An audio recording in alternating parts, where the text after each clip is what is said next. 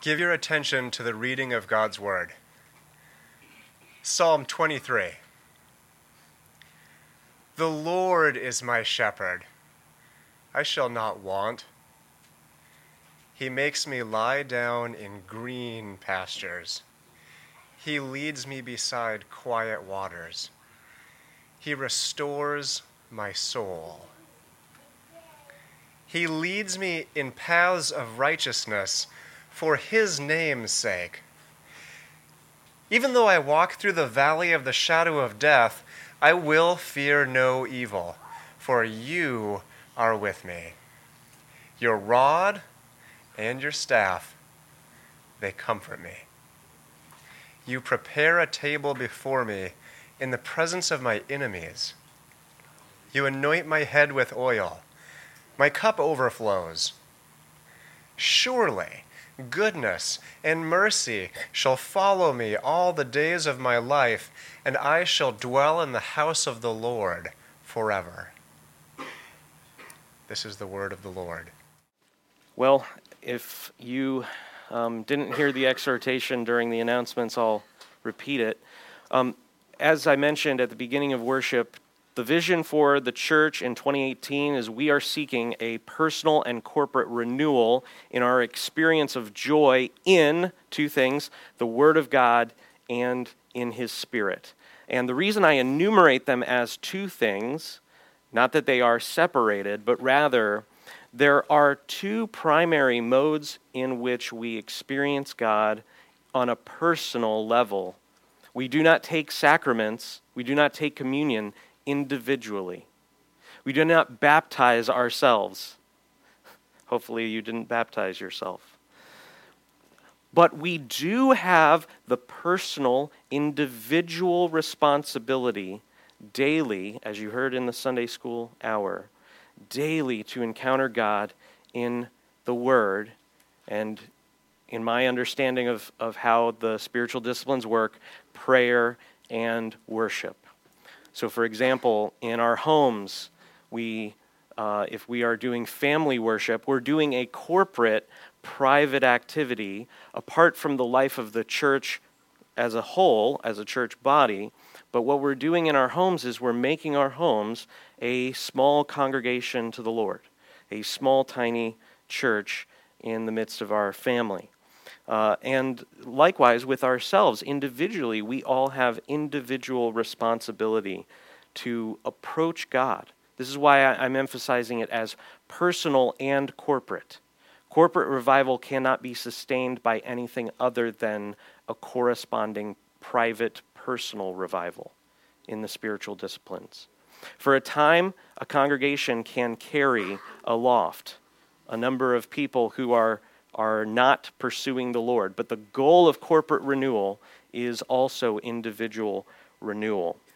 And the reason why I wanted to discuss this in the context of this psalm is because of what we're about to see in a few minutes that this psalm has a uniquely individual flavor to it. And I want to address perhaps one other issue, not just the individualistic flavor, but also perhaps a perspective change or, or really an elevation of what we have been doing as a church for the last seven years as we've been looking for Christ in the Old Testament.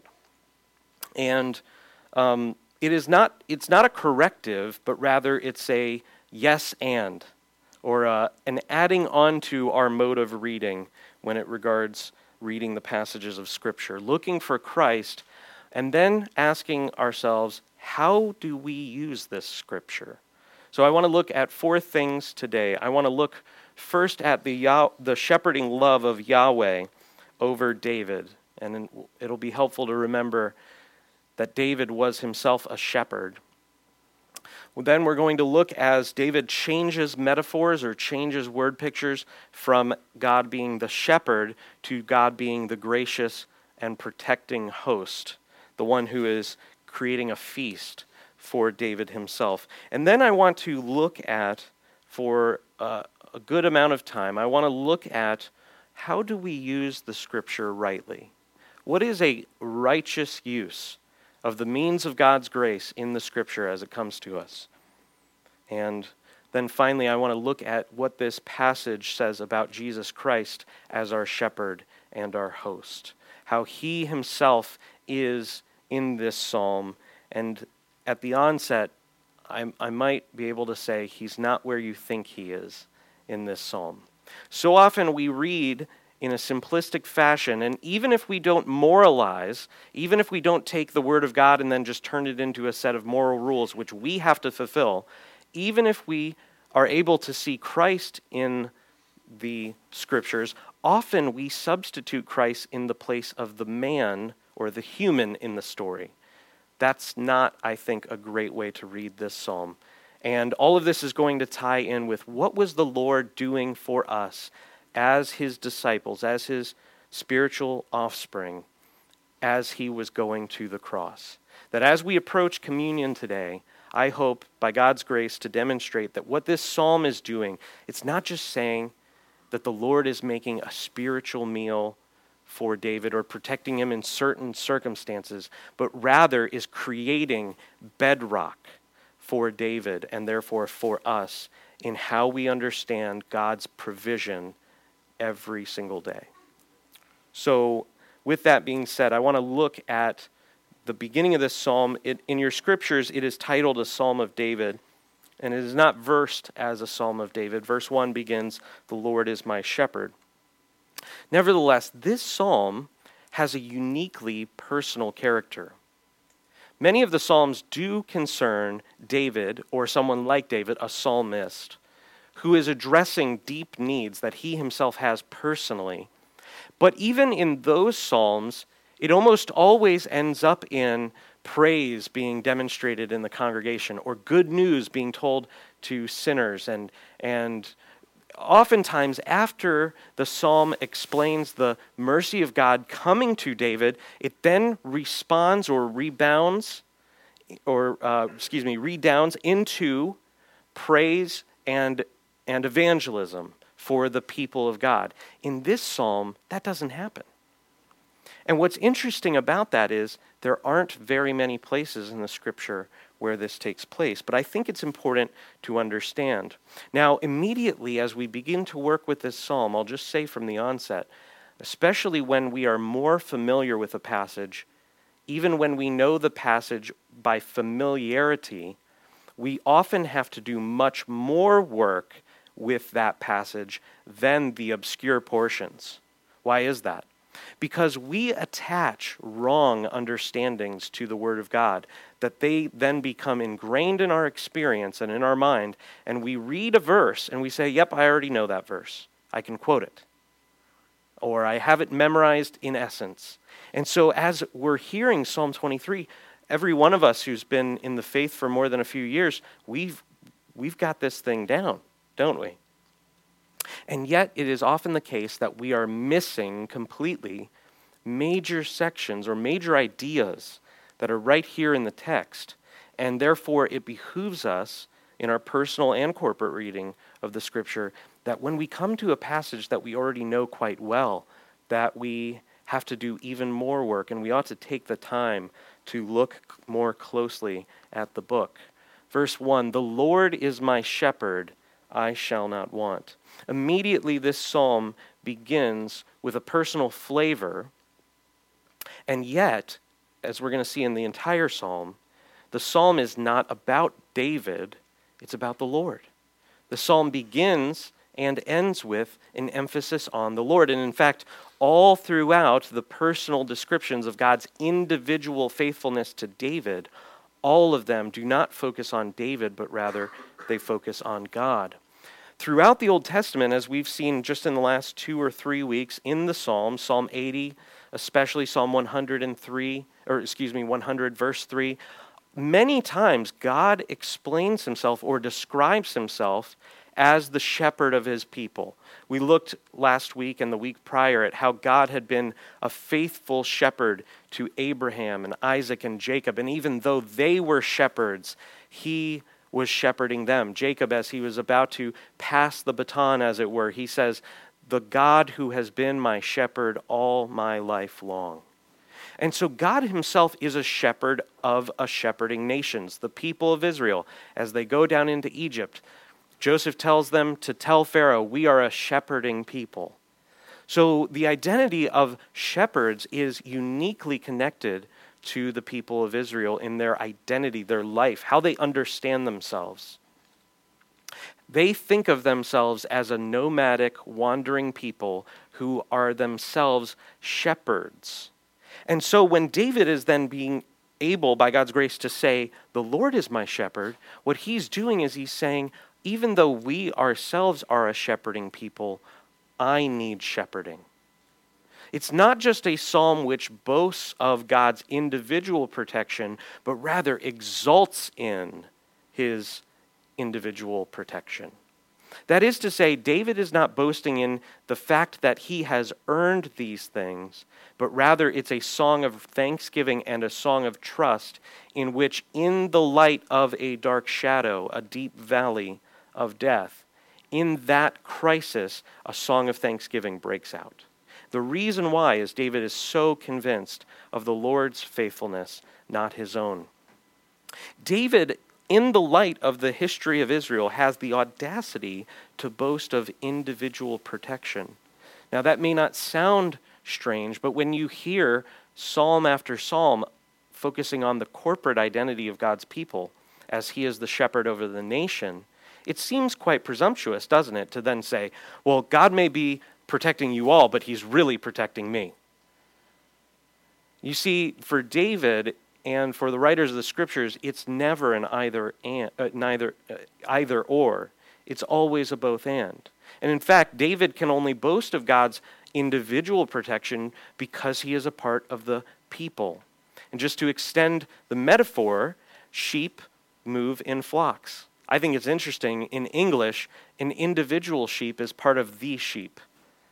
And so you have a mice and then you have mice. You know, that's one of those weird things in English where we have an individual description, a noun, that is also the common noun. A mouse, two mice, right? Thank you, dear. No, that was very helpful. You have, you have this example. You have an individual, and then you have a different name for a flock, right? But here we have an individual that's called the same thing as the corporate group is called. They are all sheep, and an individual sheep is a sheep, and part of the sheep. The point is this that in our American reading, we often do two things with this passage. We miss the danger of our culture, and we simply just read this passage and absorb it and say, yep, this validates everything I think about my self directed living. The other danger is becoming aware of American individualism and so overreacting to that error that we destroy the individual. This is a very important thing as we seek to attain maturity as Christians is there are evils in the culture. And in responding to error, if we go 180 degrees opposite to that error, we don't get out of that ditch, we just get into another ditch on the other side of the road. And so to subject the individual to the corporation or to the larger body is to distort the way God made the world. There is a balance and a tension between the individual and the corporate. Okay. And so, therefore, we do not simply receive this psalm in an American style and say, This affirms everything about my self directed life, nor do we throw out this psalm and say, Well, that's not really the main point. What's more important is I'm remembering God shepherds his people.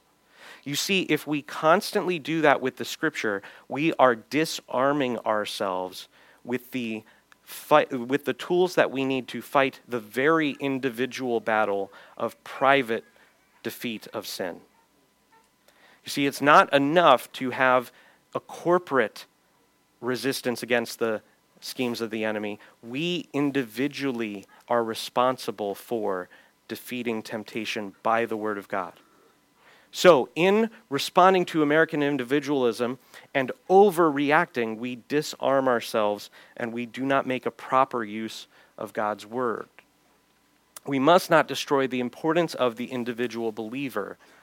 And this is rightly understood as God's word to individual Christians who are seeking to grow up with other Christians.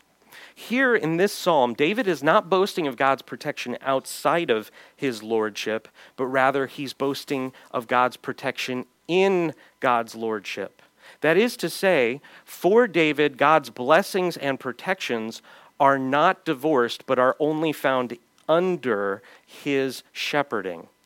God does not protect David outside of God's will. God protects David inside of God's will. In every case in this psalm, all of the I statements, all of the me statements are always filled with thanksgiving, praise, and a yielding reception of God's direction.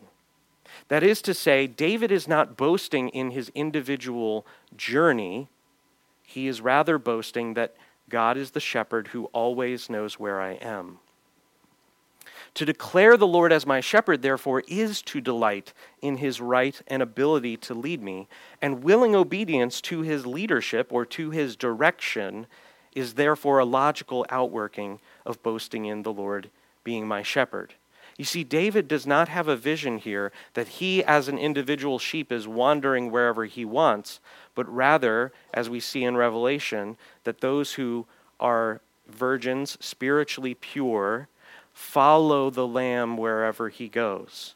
That's what shepherds do, isn't it? They take their flock to particular places. So, notice how David then immediately extols the Lord's direction over his life. Verse 2 He makes me. He doesn't suggest. Now, by this, I don't think David has this idea that as this little lamb, I'm going to hold, I'm going to buckle my, unlock my knees in.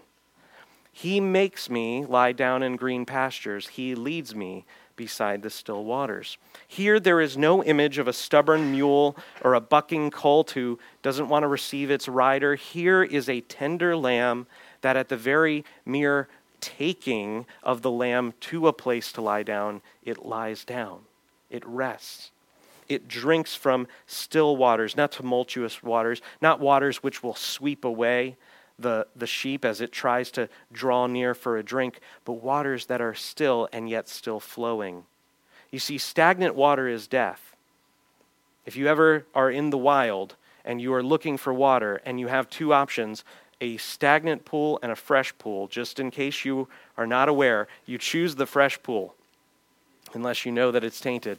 The reason why is because completely still water has, has the ground for bacteria and death and, and decay. The reason the Dead Sea is called the Dead Sea is because water goes in and it never goes out.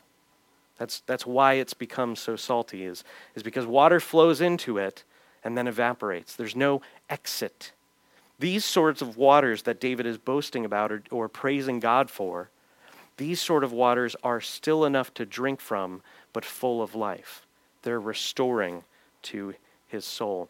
David here describes God's provision in a very lofty metaphor, but then he moves from that metaphor of the shepherd and then gets to the marrow or the heart of the matter.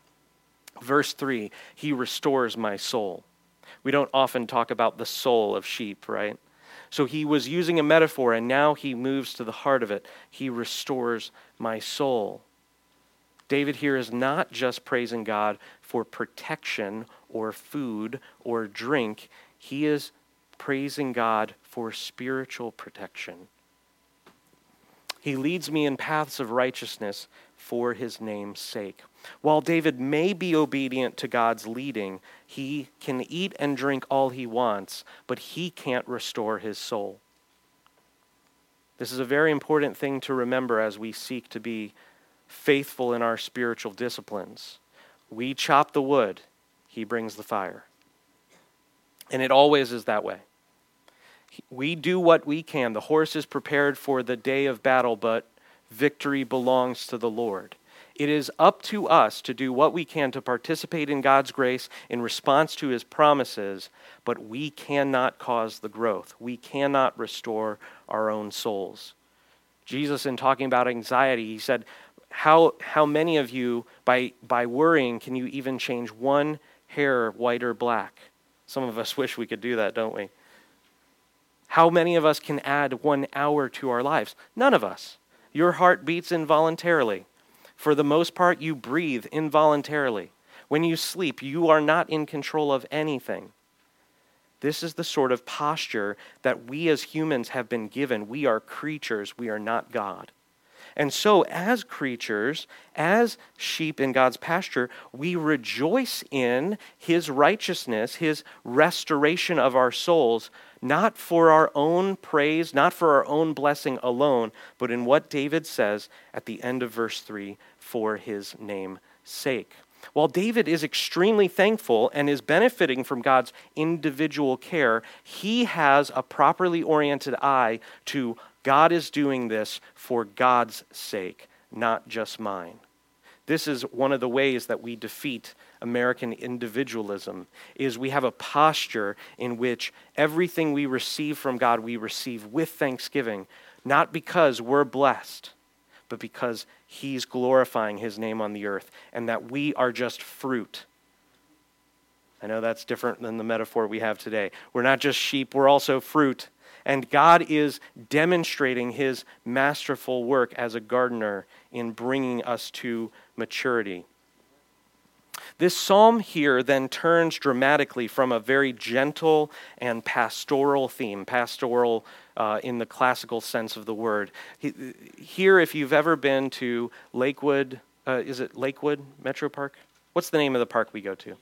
Eastwood, thank you. Eastwood Metro Park. There's this wonderful place at Eastwood Metro Park where there's this tiny little bridge and a very gentle stream going forward. Whenever I think of, of pastoral settings, I think of this place. There's trees and there's just a quiet little pond that is not, not really a pond, but a little stream that is moving quietly. And everything is very. Um, uh, tranquil and placid. There's no danger there. It's just a very soft place. And this psalm then completely turns from the Lord is my shepherd, I'm going to lie down in a green pasture, I'm going to go drink from still waters, He's restoring my soul, and then immediately I'm in the valley of the shadow of death. And I, I, think this is done by David because he is trying to explain that this is not the only way that God leads me as his sheep. He does not simply make everything perfect, in my sense of the word perfect. I go through troubling things.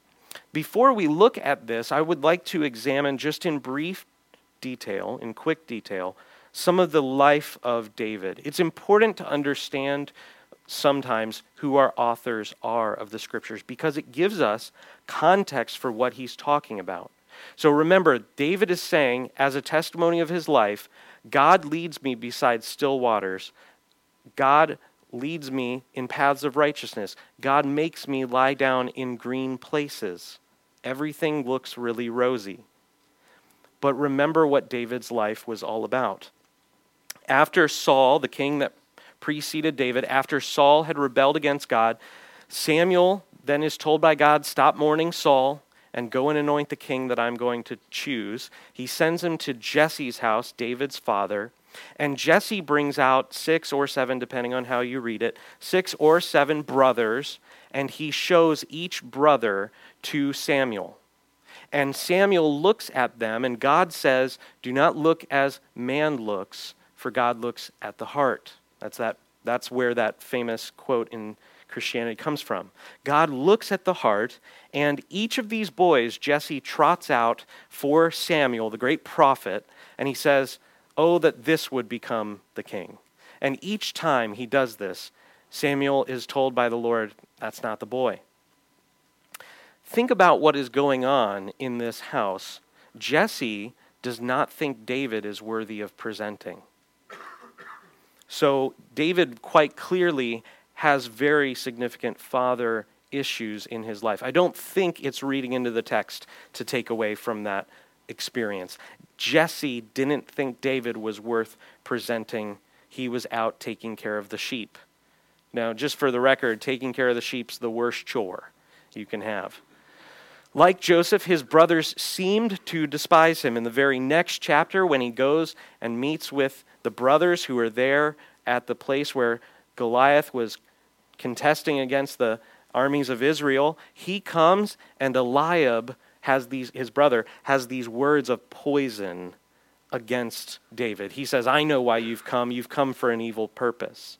In in this sense, he's very much like Joseph, isn't he? Joseph was was uh, loved by his father, and yet his brothers hated him and intended to murder him, and instead just sold him into slavery. As soon as David defeated Goliath, trusting in God's promises, obeying God, being full of zeal for the Lord, as soon as this happens, David then begins to have to run for his life. Saul is filled with jealousy and rage. He hears some songs where the people are singing, David is slain as ten thousands and Saul is thousands. And Saul is enraged. And he starts to hunt David like an animal. At one point, it says in 1 Samuel, Saul wanted to pin him to the wall with a spear. Think about that. I've, you have, I have never been in a scenario like that. I, I don't know you perfectly, so maybe you have. But I know I have never been hunted by a king of a nation. In the midst of learning that Saul's threat was then over, he hears in the same moment that his bosom friend, Jonathan, Saul's son, had also been killed. Think of the tumult in your heart as you hear the threat on your life is ended. They put out a warrant for your death, that's gone. Your best friend was killed in the same moment. Rejoicing, in a sense, maybe, and also great grief. And yet, in the very next chapter, David is writing this song about how the glory of Israel had just been slain. He loved Saul even while Saul was hating him. He mourns Saul's death even though Saul was enraged with him. The point is that David, if we read Psalm 23 and we hear, He leads me beside the still waters, and then we go and read David's life, they don't reconcile at all. Or they don't at least seem to reconcile. Beyond this, we don't have time to get into it today. Beyond this, through his own sin, David accomplished or merited the death of his son, which he conceived in murder of Uriah. He stole Bathsheba, murdered Uriah, and the Lord said, Therefore, the, the son with which Bathsheba has conceived will die. Absalom, another one of his sons, rebels, tries to take the throne, and then is killed. And also, because of his own greed and pride, he takes a census of the people, and God says that was wrong to have done, and therefore he unleashes a plague against Israel for three days. That's David's life. And he writes, He leads me beside quiet waters or still waters. How do we reconcile these things? Is it possible that we are not seeing the point of what David is writing? I think so completely. In the prior psalm, Psalm 22, David writes another psalm about he, how he is, again, like an animal being hunted by beasts of prey. This psalm, however, is showing David's heart in the midst of great and terrible danger. Verse 4 Even though I walk through the valley of the shadow of death, I fear no evil, for you are with me. Your rod and your staff, they comfort me. The focus here is not on David's ability to trust, but on God's presence with him. David is not boasting in his ability to believe. He is boasting not because I remember or because I well myself up or I, I stir myself up to take hold of you. He says, I'm going through the valley of the shadow of death. I don't fear. Why? Because you're with me. He is aware of God's con, uh, continuing presence in the moment of going through this valley. In fact, the words, for you are with me, have been organized in this psalm in the very exact center the same number of words go before this phrase as the number of words which come after. That's intentional. David's writing this psalm highlighting what's the point? God's with me. That's the point. I'm being hunted by Saul. God's with me. I'm living in a cave. God's still with me. I just heard Jonathan died and Saul is dead and the kingdom is now in tumult. God's still with me.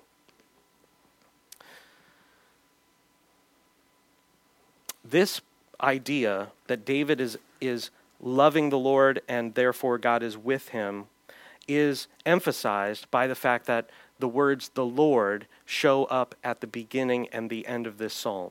In verse 1, it says, The Lord is my shepherd. And the final words of this psalm is, In the house of the Lord forever. Those are like large bookends on the beginning and the end of this idea. For David, therefore, God's presence is the beginning of his life. God existed before he did. And also, his existence and presence is also the rear guard. God goes in front of his people and behind his people. He wraps all of David's life in his existence. In this final word picture, then, David again highlights God's kingship over his life. The shepherd who leads his flock does not just use a rod and a staff as the tools of the shepherd alone, but interestingly, those are the same tools that a king uses to lead his people. When David says, Your rod and your staff comfort me, those are not just shepherding images, those are also kingly images. For David, therefore, God's reign over his life is complete and total. And it doesn't just protect him, it also directs him. It, it surrounds David's entire life. God's words and guidance are therefore not rejected, but are comforting. Once again, the psalm then makes another change. Earlier, he was saying, the Lord, and then he begins to say, you.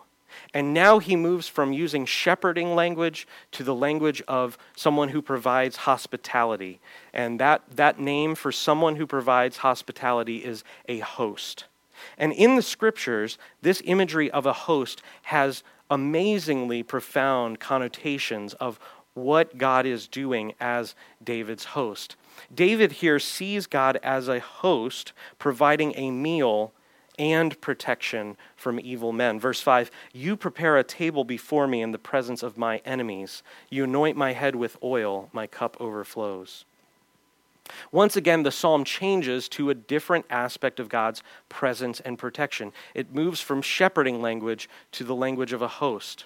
David here sees God as a host protecting him in the presence of his enemies. Think of it like this you're sitting down at a table and there is a meal and on the other side of the glass, bulletproof glass, are armies coming at you. That's what I take from this image. That's what I think of. I'm in this diner downtown, and there's gangs outside, and they want in, and they are pounding on the glass. That glass is thousands of feet thick because God's protection is complete and total and secure. In this culture, hosts were not just expected to provide food and drink, they were expected to provide protection. We, we know about this. There's one example in the scriptures when the angels come to visit Lot in Sodom. He says, Don't stay, don't stay in the town square, come into my house. Now, we don't have time to get into that story, but Lot was doing a righteous thing clearly, David is not describing physical food alone because he says, You anoint my head with oil, which was hospitality, but then he says, My cup overflows. And then it breaks into and explodes into a greater image. The cup which overflows is not just that he has enough wine to drink, although that's true. He does have enough wine to drink, spiritually speaking, but that wine satisfies. For David, therefore, God is not just a protector, but he is the one who satisfies. He doesn't just restore my soul, he enthral- I'm enthralled with who he is. I'm satisfied with who God is for me, not just in protection, but in delight in him. I want to eat at his table, is what I think David is saying in this place. David has feasted in the Lord's house, and therefore he knows that God isn't going to kick him out. We talked about this last week. All those who the Father has given me will come to me, and anyone who comes to me I will never cast out. Verse 6 Surely goodness and mercy shall follow me all the days of his life, all of the days of my life, and I shall dwell in the house of the Lord forever. David lifts his vision beyond immediate circumstances of temptation to fear and temptation to tremble and to run from his enemies.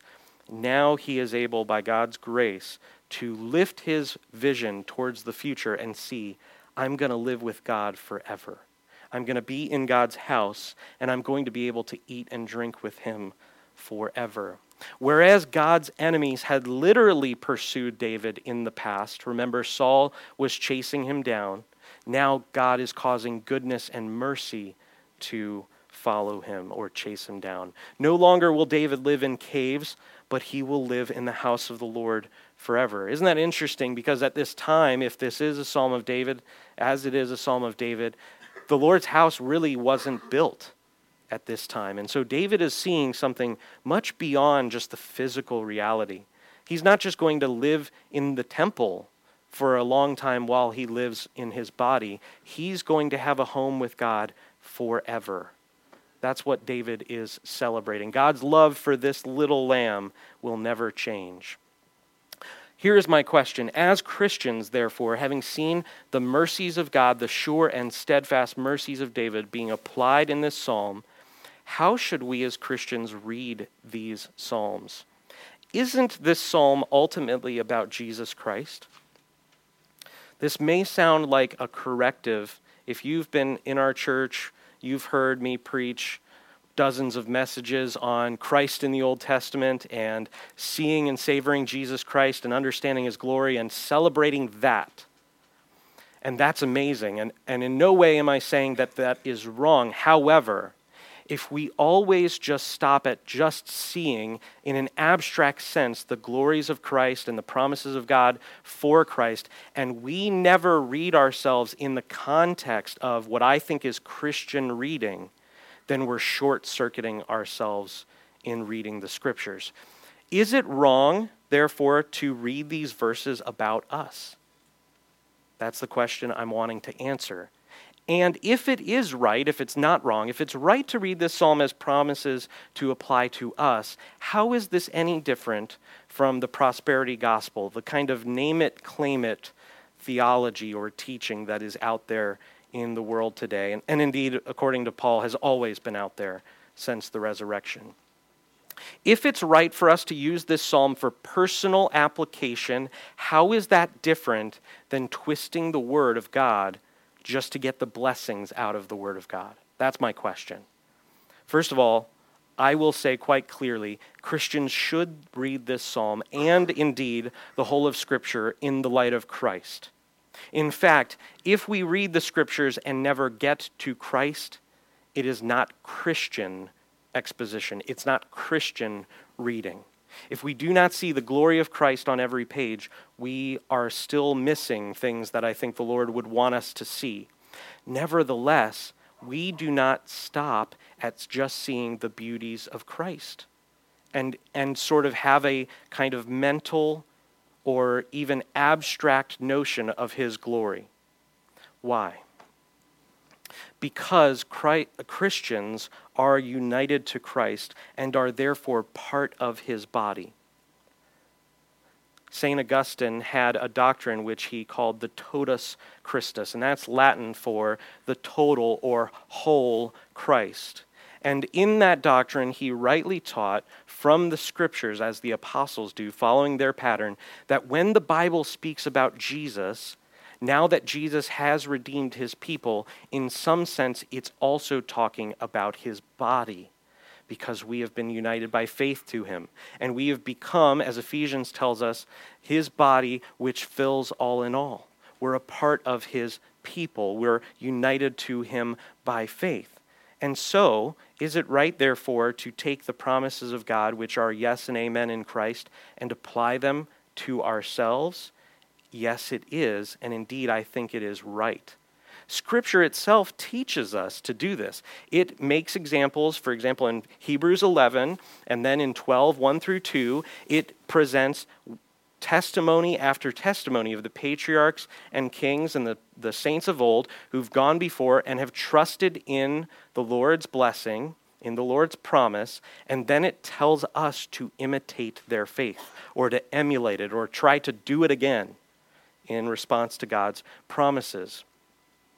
This psalm, therefore, is solid bedrock for the Christian life. It doesn't just apply to Christ. Christ is not just in this psalm, and I'm excluded from this psalm. Because I'm in Christ, what this psalm says about Christ, it says about Christ so that I would read it and that I would use it. Christians should use these passages and passages like them in prayer and in meditation to get the benefit or to, uh, as the Puritans would say, suck the marrow out of what is there. There is, there is gold in these pages, and we have the responsibility, the privilege to mine for the gold and to dig for the gold. Whereas the prosperity teaching claims certain promises, interpreting the Bible on a superficial level, Christian reading, truly Christian reading, receives the entire Word of God. And it unifies and harmonizes passages of Scripture which seem to contradict each other. Why do I bring that up? Because if we read Psalm 23 and we just hear, The Lord is my shepherd, he's going to take me to green pastures, we have nothing to bank on in the midst of terrible circumstances. And we will make shipwreck of our faith because we will think wrongly that God has denied his word. Why do I say that we have to make use of the whole scripture? Because there are wonderfully beautiful promises for the believer of God's protection in the valley of the shadow of death, not over and through and around the valley of the shadow of death. We are promised his presence in it and through it. Romans 8, 35 through 37. Who shall separate us from the love of Christ? Shall tribulation or distress or persecution or famine or nakedness or danger of or sword? As it is written, for your sake we are being killed all the day long. Look at the imagery Paul uses. We are regarded as sheep to be slaughtered. If God's promises and your theology of how God protects his people does not work in an American and a missions context, then I believe you are, you are building on a bad foundation if you are welling up and storing up for yourselves superficial promises of God's never going to do anything to me that's hard, then I think you are building on a bad foundation. God is giving his people promises. Look at what verse 37 No, in all these things we are more than conquerors. Not around them, not, not forgetting them, not always circumventing hard things. In them we are more than conquerors through him who loved us. That is the promise for Christians. As we talked about a few weeks ago, God knows the number of hairs on your head. Some of you they will kill, not a head of your hair will perish. How? Not a head of your hair, head, not a hair of your head will perish ultimately, finally, or to the point of shipwreck. Truly Christian reading differs, therefore, from prosperity teaching in that it uses all of Scripture to inform of all of the Christian life. And it sees ultimately the blessing of God on us as blessing for His name's sake. It does not end with us. It has a end in God's glory.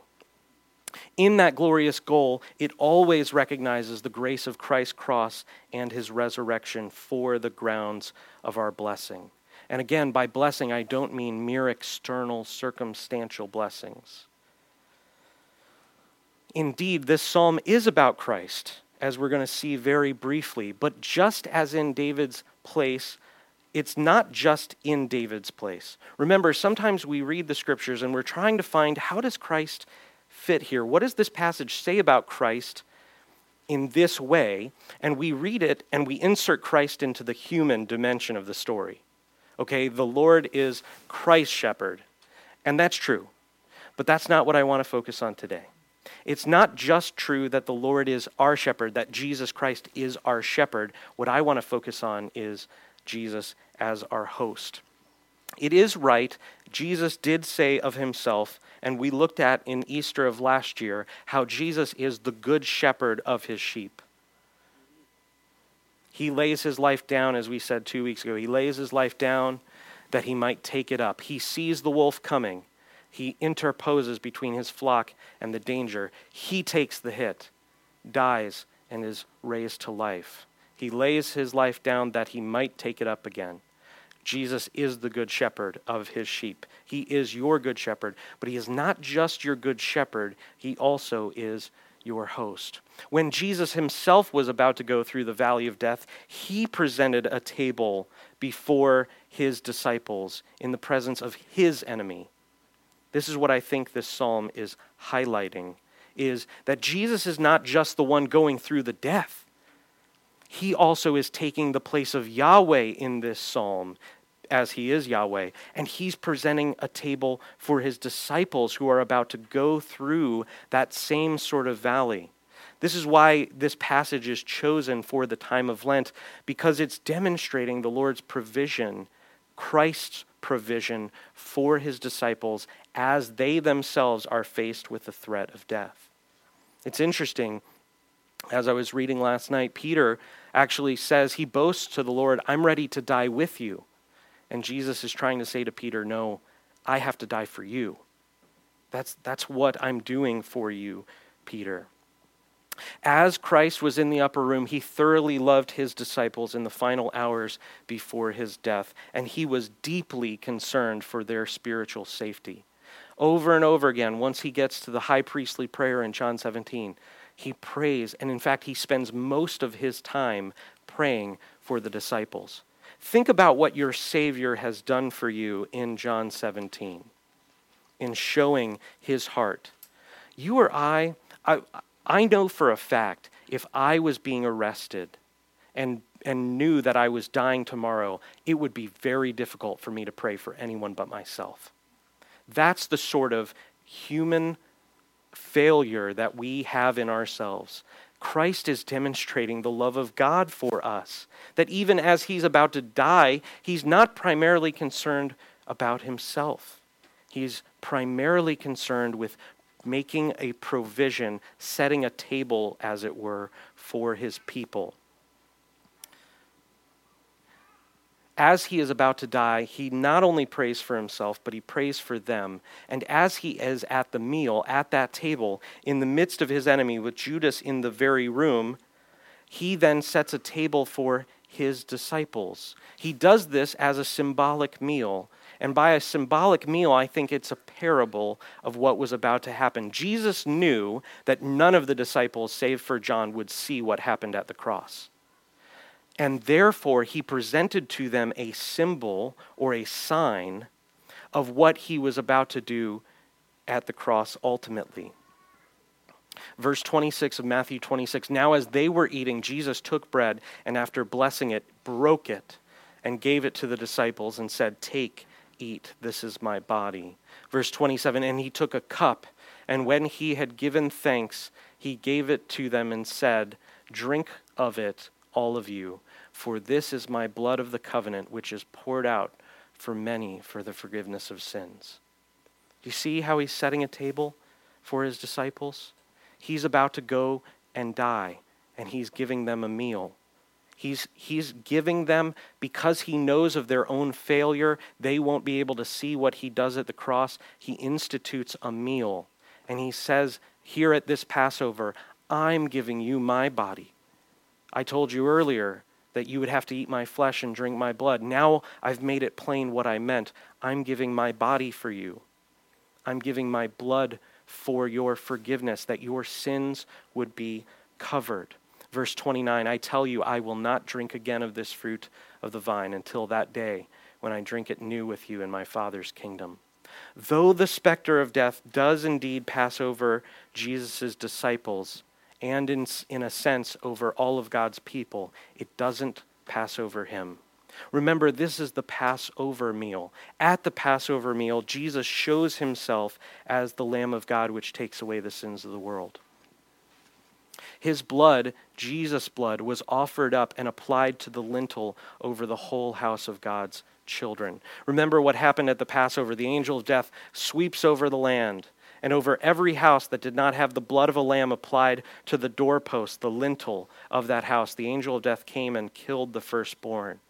Jesus, however, is the firstborn of God, as John testified in the baptism of Jesus in John chapter 1 as he pointed to Jesus and testified to the people of Israel Behold, that's the Lamb who takes away the sins of the world. That's the Lamb who ultimately has to be killed. Now, only because of what Christ has done can goodness and mercy follow us forever. We who deserve nothing but contempt have found acceptance by God. Think about that. We do not simply just get forgiveness from sins, we have communion with God. The gospel does not just end in deliverance from hell, it also includes a precious, wonderful knowing and experiencing of God forever. More than that, not only do we have pardon, we have a home with Him forever. And here we're going to close in John 14, 1 through 2, again, in that same upper room. I believe, fulfilling the intended purpose of verse 6 of this psalm. Let your hearts not be troubled. Believe in God, believe also in me. In my Father's house are many rooms. If it were not so, would I have told you that I go to prepare a place for you? And if I go and prepare a place for you, I will come again and will take you to myself, that where I am, you may be also. Why does David have the confidence to escape the valley of the shadow of death? Because you are with me. That's what Jesus promises for his disciples. Not only will I protect you, not only will you fall, not fall away, but you will be with me, and I will come back to you to bring you where I am. Therefore, seeing that we have a home with Christ forever, let's learn this year as a church, let's learn to take these promises and to meditate on them and use them and interpret them, showing and seeing the glory of Christ, and then in that, remembering the gospel that we are not apart from Christ, but are united by faith to Him. And because we are united by faith to Him, therefore we take the verses which speak about Him, and they become precious, sure promises for our perseverance in the faith. Father, we thank you so much for David's life and the testimony that he gave of your constant provision. We are so uh, amazed and, and caught off guard and, and filled with wonder at what we see in your word. Lord, we pray that you would deliver us from merely just letting our eyes pass over the pages. We know, Lord, that unless you cause us to understand. If you don't open our ears, Lord, we cannot understand. God, we pray that you would teach us how to guard our hearts when we go through these moments of things that are very much like the valley of the shadow of death, that we would not simply pray for deliverance from the circumstance although you are often so kind and so gracious to give us that. You never let us be tempted beyond what we are able to bear. And yet, Lord, in those moments, please help us to cling to the sure and steadfast promises. Help us, Lord, to learn how to fight the fight of faith, that in the moment of temptation we would escape by wielding the sword that you gave us by your Spirit. Lord, we thank you for this. We pray that Jesus Christ might have the first place in our hearts and that we would truly be able to commune with him. We thank you, Lord, especially for this wonderful promise that we will be with you forever. We pray that you would help us, that that would become our chief and greatest joy. In Jesus' mighty name, amen.